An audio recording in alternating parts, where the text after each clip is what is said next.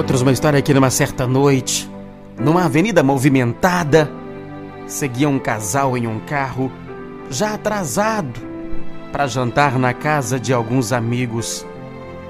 O endereço para o casal era novo, assim como o caminho também. E a esposa havia conferido no mapa o caminho direitinho antes de sair, mas o marido dirigia o carro e a esposa então orientava o marido quanto ao caminho e num determinado momento pede para que ele vire na próxima rua à esquerda. Mas o marido, ele tinha certeza de que deveria virar à direita. E eles acabam discutindo. E percebendo então que além de atrasados poderiam ficar ainda mal-humorados, a esposa deixa que o marido decida então sobre o trajeto.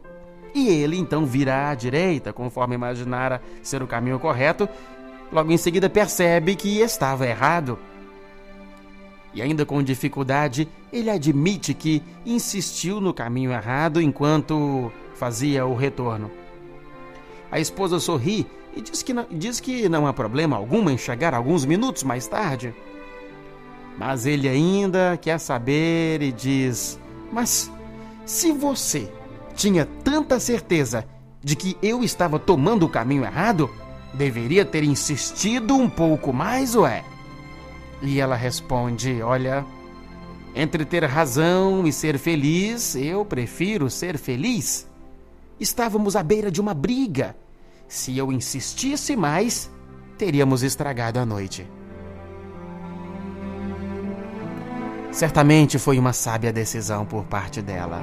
E muitas vezes nós perdemos oportunidades de, de, viver momentos felizes só porque queremos provar que estamos com a razão. Ou pelo menos pensamos que estamos. De maneira alguma defendemos a omissão ou o não uso da razão, mas tão somente o uso da razão com sensibilidade. Quantas amizades já destruímos por causa de uma obstinação em defender um ponto de vista? Quanta energia já gastamos na defesa de uma ideia, desejando que os outros a aceitem a qualquer custo? Quanto tempo perdido na elaboração de argumentos para convencer alguém de que temos razão em algum ponto? Será que vale mesmo a pena essa maneira de ser? Será que vale a pena perder a paz na tentativa de provar que estamos certos? Não seria mais sábio de nossa parte optar pela harmonia em vez de brigar por causa de pequenas questões irrelevantes? É evidente que há momentos em que devemos defender a nossa posição, e seria bom que o fizéssemos sem nos perturbar, sem perder o juízo. Mas o que geralmente acontece é que levamos as discussões que deveriam ficar no campo das ideias para o campo pessoal e nos irritamos. É importante considerar que para divergir não precisa brigar. Podemos discordar de alguém e ainda assim preservar a amizade e o respeito por esse alguém. Pense nisso quando se apresentar uma situação em que você tenha que fazer uma opção e se questione antes de agir. Será que vale a pena perder a calma para defender esse ponto de vista? Será que esse é o momento certo para expor a minha opinião? Será que é agora?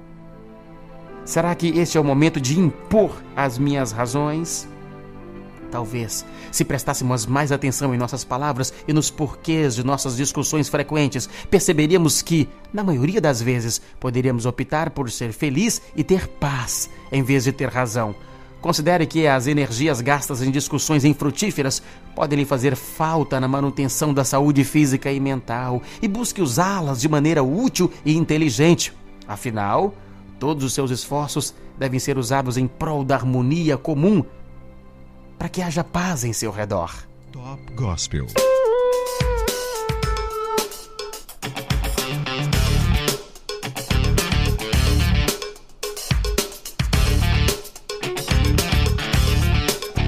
A frase do dia para você parar e pensar comigo é sobre sensibilidade de Marta Medeiros. Marta Medeiros, publicitária, escritora e jornalista brasileira, que sobre sensibilidade Marta Medeiros teria dito: não é a altura, nem o peso, nem os músculos que tornam uma pessoa grande. É a sua sensibilidade sem tamanho. Top Gospel.